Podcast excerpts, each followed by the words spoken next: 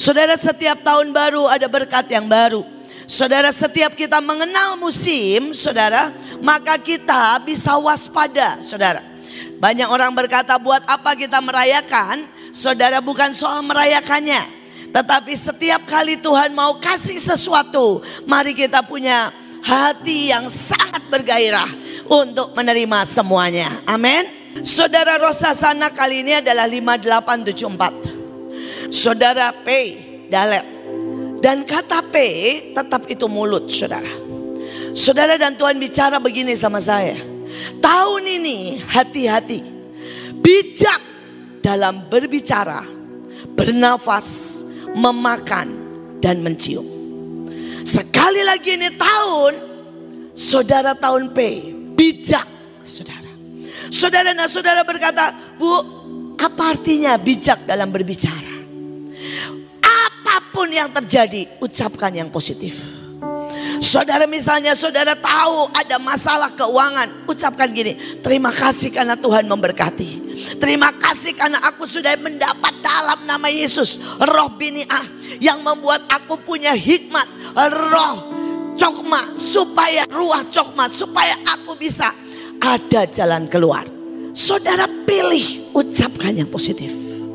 Bahkan pada waktu saudara menghadapi tekanan, menghadapi saudara masalah, ucapkan yang positif. Berkata Tuhan sedang membentuk aku. Tuhan membawa aku naik tinggi. Saudara yang kedua, bernafas. Saudara di mana saudara ada, saudara itu akan saudara tarik Ya, saudara di dekat kami di kota saya Kasih itu Bantar Gebang, tempat pembuangan sampah. Saudara suka tidak suka, sekitar sampai 50 km masih tercium kalau ada pembakaran sampah. Karena itu buat semua yang di radius 50 km, saudara kami itu sebulan dapat uang 250 ribu. Kalau mau diurus lumayan ya. Saudara ya, satu orang. Buat apa? Dari pemerintah loh itu saudara. Buat beli vitamin. Karena apa? Suka tidak suka. Yang dihirup itu tidak sehat. Ya cuma kita itu pada males saudara. Jadi tidak mau mengurus. Padahal lumayan saudara ya. Satu orang dapat 250. Buat apa? Vitamin. Gara-gara apa? Mau tidak mau. Radius 5 km masih mencium bau pembakaran sampah. Nah persoalannya tahun ini, saudara itu ada di atmosfer apa? Karena suka tidak suka itu akan masuk. Itu menentukan caramu bernafas. Kalau engkau ada di sekeliling orang yang cinta dunia, tiap hari ngomongnya duit, saudara tiap hari cuma bicara, kita buat anak, kita misalnya saudara yang bikin saudara yang besar dan besar, maka otomatis saudara akan makin menyintai dunia. Kalau saudara ada di lingkungan yang maaf kata istilah anak muda toksik. Saudara ngomong negatif, apa pun negatif. Ya kenapa ya orang itu ini? Kenapa ya gereja mata duitan? Apa pun saudara. Suka tidak suka kamu akan menjadi beracun. Tentukan lingkunganmu. Saudara bahkan saya hari itu diundang sama hamba-hamba Tuhan besar. Saudara dan kita duduk semeja dan saudara mereka mulai ngomong. Wih puji Tuhan, depannya puji Tuhan saudara. Saya barusan bangun gedung baru. Wah puji Tuhan, saya ini baru diberkati Tuhan. Mercedes baru. Saudara ini depannya semua puji Tuhan. Dan semua ngomongin tentang berkat Tuhan. Saudara hari itu saya dengar clear di telinga saya. Tuhan ngomong begini, cepat keluarkan dirimu dari tempat ini. Atau lima menit lagi kamu akan menjadi sama dengan mereka. Mengejar berkat Tuhan, bukan perkenan Tuhan. Saudara hari ini tentukan atmosfermu. Apakah saudara menjadi orang yang mengejar berkat Tuhan? Gak salah. Tapi maaf ya, itu gak level kita. Level kita adalah mencari perkenan Tuhan. Itu beda jauh saudara. Kalau saudara mengejar perkenanannya, maka saudara pasti dapat berkatnya. Tapi kalau saudara mengejar berkatnya, saudara belum tentu dapat perkenanannya. Saudara hati-hati dalam makan. Saudara kita bisa makan ya. Makan itu tubuh jiwa roh ya. Saudara makannya nonton berita terus. Saudara makannya ini saudara ya maaf kata saudara khotbah-khotbah yang ringan. Ya Tuhan memberkatimu. Sekalipun kamu nggak nggak melakukan apa-apa, Tuhan menerimamu. Itu true, itu kebenaran. Tapi maaf, itu kalau istilah saya junk food. Saudara dan Tuhan mau bawa saudara ke level-level yang lebih tinggi. Tuhan mau bawa saudara untuk menjadi pembawa-pembawa kemuliaannya. Di mana saudara jalan, orang-orang akan disembuhkan. Saudara pergi ke mana pun, bahkan saudara seorang pengusaha, saudara engkau berkata serahkan semua yang bangkrut. Dan di tangan saya akan menjadi sangat menguntungkan. Saudara ini level kita. Saudara level kita. Saudara tidak saudara berkata ya hidup mah jalanin aja lah. Saudara dan kemudian ayatnya berkata jangan kamu khawatir. Oke itu kebenaran. Tapi bisakah kita men-upgrade selera kita? Selera kita. Dan kita mulai ke next level. Saudara, biar bagaimana saya melihat hal-hal yang ajaib lah saudara. Saudara ada satu sekolah di Jakarta Barat. Saudara bisa bayangkan ya, itu tempat elit di Jakarta. Tapi sekolah itu setiap bulan rugi sampai 100 juta. Saudara karena itu pemiliknya, ownernya sudah menyerah. Terus kemudian diserahkan ke Joshua. Saudara dan sejujurnya pada waktu itu maju mundur bersama tim Mahanaim. Maju mundur, waduh tambah lagi beban nih. Setiap bulan ya saudara minus 100 sampai 150. Tapi kita berkata loh kita ini bilang bahwa hari-hari ini kita ini jadi alat-alat pembawa kemuliaan Tuhan. Saudara akhirnya dengan iman mereka ambil. Saudara dan yang ajaib saudara. Satu bulan, satu bulan. Saudara di take over. Sudah untung 50 juta saudara. Satu bulan. Dalam satu bulan di take over. Untung 50 juta. Saudara kenapa? Karena kita diberikan hikmat. Kita orang yang akan membawa jalan keluar. Kita membawa solusi. Saudara pada waktu pandemik sampai bosnya itu datang ke tempat saya pada waktu Pak Paul meninggal dan bilang terima kasih. Saudara hari itu mulia sangat mepet. Saudara dan pilihannya untuk mengeluarkan karyawan. Saudara atau memotong saudara separuh daripada gaji. Tapi Pak Paul bilang serahkan saya. Dia atur semuanya sampai mulia berhemat 10 M saudara. 10 miliar. Sampai bosnya bilang ke saya, saya tidak tahu rumus apa yang dia buat. Bagaimana dia bisa memotong produksi sampai mulia berhemat 10 M. Dan kami melewati COVID. Bukannya rugi, tapi kami surplus. Saudara mungkin berkata, ya itu beberapa orang. No. Itu hikmat yang Tuhan sedang mau berikan buat saudara. Di dalam aspek apa pun. Tapi tentukan apa yang kau makan. Jangan makan. Saudara sekedar. Semua yang gampang. Semua yang junk food. Bahkan semua yang maaf kata mengotori hidup kita. Saudara kemudian inilah hari-hari di mana kita harus menciptakan dengan perkataan. Ciptakan. Ciptakan lapangan pekerjaan, ciptakan kekuatan, ciptakan saudara anak-anakmu, ciptakan keluargamu, ciptakan. Tapi ada satu lagi soal P. Saudara dalam bahasa aslinya artinya begini. Saudara jiwa yang penuh spak ilahi. Saudara ada gelora di dalam. Banyak orang ini kan begini ya, nyanyi, main musik, tugas, flat, flat. Gak ada spark, saudara. Hari ini, apakah Tuhan menemukan spark itu?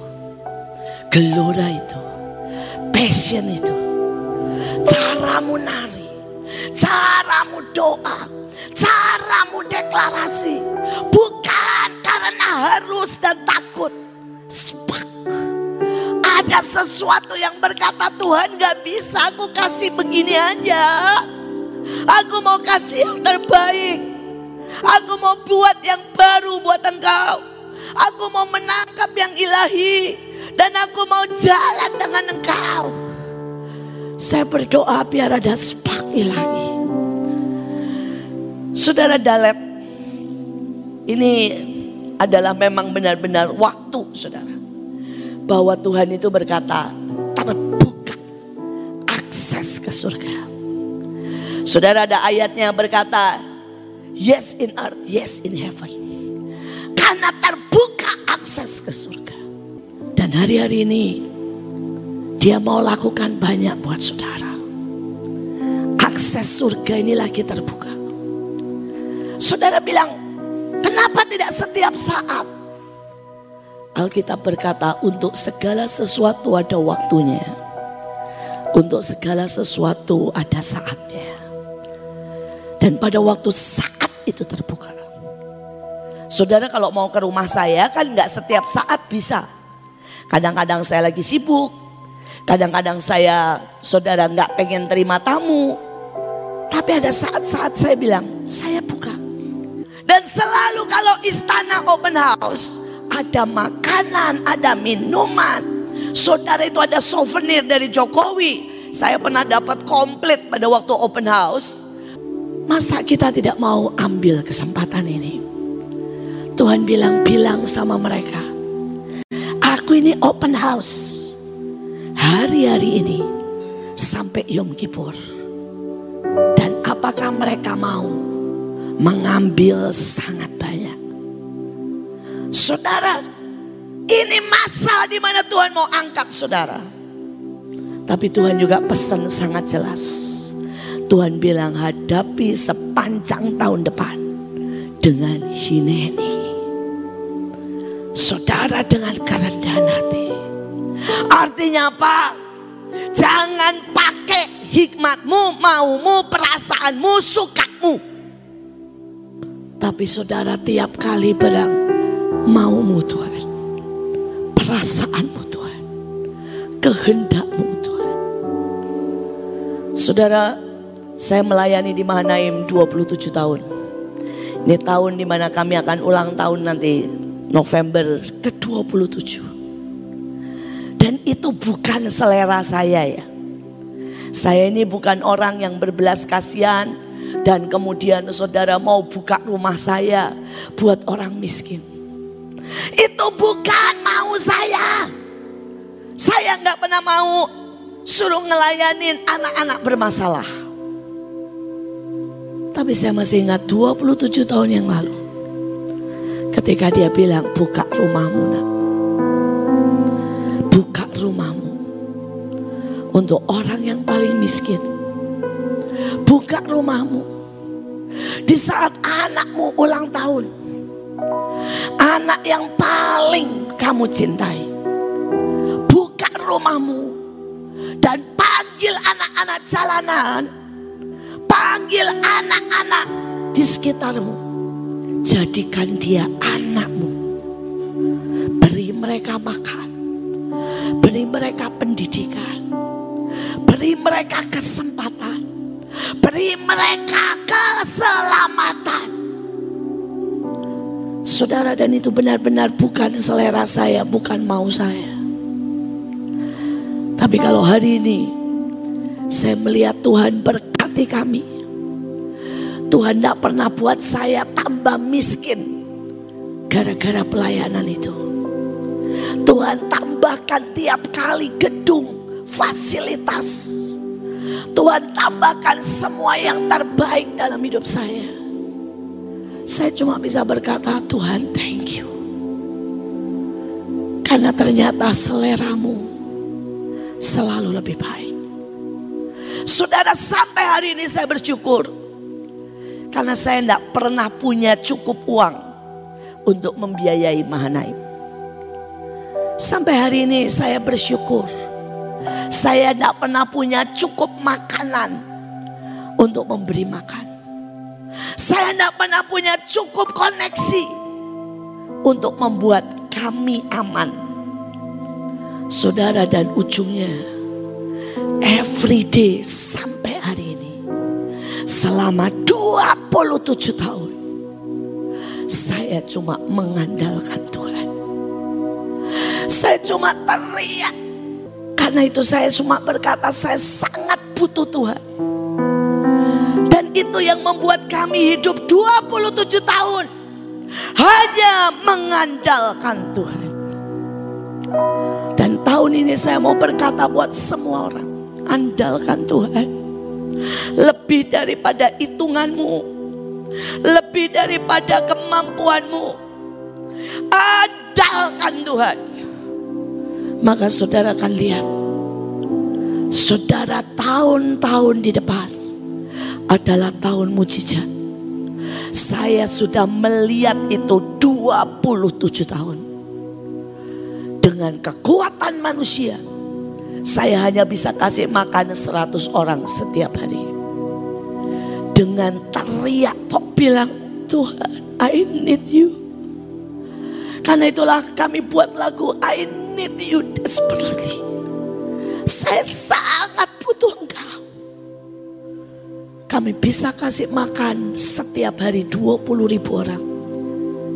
27 tahun. Tuhan tidak pernah biarkan satu hari pun kami mengalami kemiskinan.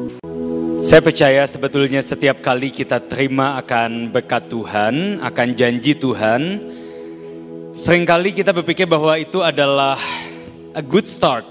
Itu adalah sebuah blessing, itu adalah sesuatu yang indah dan enak bagi setiap kita. Tetapi nyatanya ketika Tuhan memberikan sebuah janji itu adalah sebuah awal dari perjalanan yang panjang saudara. Pernah ingat kejadian di Alkitab ketika Tuhan menjanjikan bangsa yang berlimpah dengan susu dan madunya kepada bangsa Israel. Ketika Tuhan menjanjikan akan tanah perjanjian kepada bangsa Israel. Berkat itu dijanjikan tetapi tidak langsung diberikan. Ada sebuah proses perjalanan yang panjang melewati padang gurun, melewati laut merah, melewati peperangan, melewati begitu banyak persoalan dan tantangan sampai akhirnya mereka sampai di tanah perjanjian. Maka ketika Tuhan menjanjikan sesuatu yang besar, ros hasanah, open doors, berkat Tuhan, it's good. Tapi tidak langsung ada sebuah perjalanan yang harus kita tempuh untuk memperoleh itu semua. Karena sering kali Tuhan tidak menurunkan itu langsung dari langit jatuh di depan mata kita saudara. Tetapi yang dia berikan dalam bentuk sebuah benih. Dan benih itu yang perlu kita rawat, yang perlu kita jaga, perlu kita beri pupuk, beri air, pelihara sampai dia tumbuh dan akhirnya berbuah. That is the blessing of God. Itu adalah berkat Tuhan. Dan saya percaya benih itu sudah diberikan dalam kehidupan kita. Yang menjadi persoalan adalah maukah kita untuk mengusahakan akan benih itu, merawat akan benih itu, sampai apa yang Tuhan janjikan itu sungguh-sungguh kita nikmati.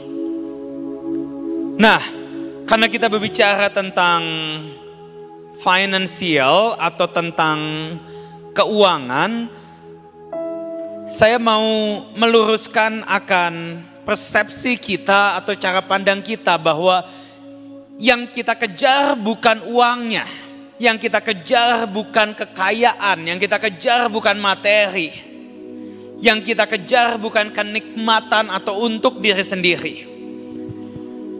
Tetapi yang kita kejar adalah the calling, yaitu panggilan Tuhan itu. Untuk apa? Untuk kita bisa dipandang dan kita bisa membawa pengaruh buat orang lain. So the goal is to be an impact. Tujuannya adalah untuk kita bisa membawa pengaruh bagi orang lain. Dan saya percaya Tuhan mau memberkati kita, Tuhan mau mengangkat kita supaya kita bisa menjadi berkat buat orang lain dan kita bisa membawa dampak buat orang lain. Saya nggak akan panjang-panjang, saya hanya akan membacakan ayat bagi setiap kita dan saya percaya ayat ini akan menjadi kunci bagi setiap kita. Efesus 6 ayat 5 sampai 9. Kalau ada terjemahan bahasa Indonesia masa kini BIMK itu boleh ditampilkan karena itu akan lebih mudah untuk dimengerti. Sekali lagi Efesus 5 eh, Efesus 6 ayat 5 sampai 9. Saya bacakan bagi setiap kita terjemahan bahasa Indonesia masa kini atau BIMK. Nanti Anda bisa lihat di handphone masing-masing atau Anda bisa lihat di layar yang ada di belakang. Saudara-saudara yang menjadi hamba, turutlah perintah Tuanmu yang di dunia ini. Lakukan itu dengan perasaan hormat dan patuh, serta dengan sungguh-sungguh, seolah-olah kalian lakukan kepada Kristus sendiri. Buat engkau, hari ini saya mau berbicara untuk yang bekerja. Oke? Okay? Untuk teman-teman yang bekerja. Tuhan katakan, turutilah perintah atasanmu saudara. Patuhlah dengan sungguh-sungguh. Seolah atasanmu ini adalah Tuhan Kristus sendiri. Janganlah berlaku demikian hanya pada waktu kalian diawasi. Kebiasaan kita. Janganlah berlaku demikian hanya pada waktu kalian diawasi, hanya untuk mendapat pujian manusia. Tetapi hendaklah kalian melakukan sebagai hamba Kristus yang sedang menuruti kemauan Allah dengan sepenuh hati pekerjaan yang kalian lakukan sebagai hamba itu, sebagai pegawai itu, hendaklah kalian kerjakan dengan hati yang gembira, seolah-olah Tuhanlah yang kalian layani dan bukan hanya manusia. And that's the key. Hari ini pesan yang saya mau sampaikan bagi setiap kita, saya tidak tambahkan, saya tidak kurangkan, straight from the Bible, langsung dari Alkitab. Kalau Anda adalah pegawai, taati bosmu, kerjakan dengan sungguh-sungguh, dan jangan lakukan hanya pada saat diawasi dan bukan supaya mendapatkan pujian, tetapi kalian lakukan dengan sungguh-sungguh, baik ada yang lihat maupun tidak ada yang lihat. Maka upahnya apa? Tuhan katakan, Ingatlah bahwa setiap orang baik hamba maupun orang mendekah akan menerima balasan dari Tuhan untuk hal-hal baik yang dilakukannya. Hari ini saya ingatkan sekali lagi, you will get the result. Engkau akan dapat hasilnya sesuai dengan apa yang kau kerjakan. Dan buat teman-teman, saudara jemaat yang mempunyai pekerjaan atau mempunyai usaha. Straight from the Bible. Ini langsung dari Alkitab dikatakan, saudara-saudara yang menjadi tuan, yang menjadi bos. Hendaklah kalian bersikap begitu juga terhadap hamba-hambamu. Jangan lagi memakai ancaman-ancaman. Ingat bahwa kalian dan hamba-hambamu itu sama-sama mempunyai satu majikan yaitu Tuhan yang di sorga. Ia tidak memandang muka. Kita sebagai pengusaha, kita sebagai bos, hargai akan pegawaimu. Berikan apa yang menjadi haknya, berikan apa yang layak bagi mereka. Maka kita pun akan menerima upah yang sama yang datangnya daripada Tuhan. Saya berdoa ini pesan yang kita bisa tangkap dan kita bisa hidupi saudara. Saya tidak tambahkan, saya tidak kurangkan. Ini ada di dalam Efesus 6 ayat yang kelima sampai ke sembilan Anda boleh catat, Anda boleh ingat ini adalah pesan Tuhan yang Tuhan taruh di hati saya untuk kita semua dan saya percaya apa yang Tuhan janjikan akan diberikan bagi setiap kita bagi mereka yang mengejakan akan perintah dan firman-Nya. Tuhan Yesus memberkati kita semua.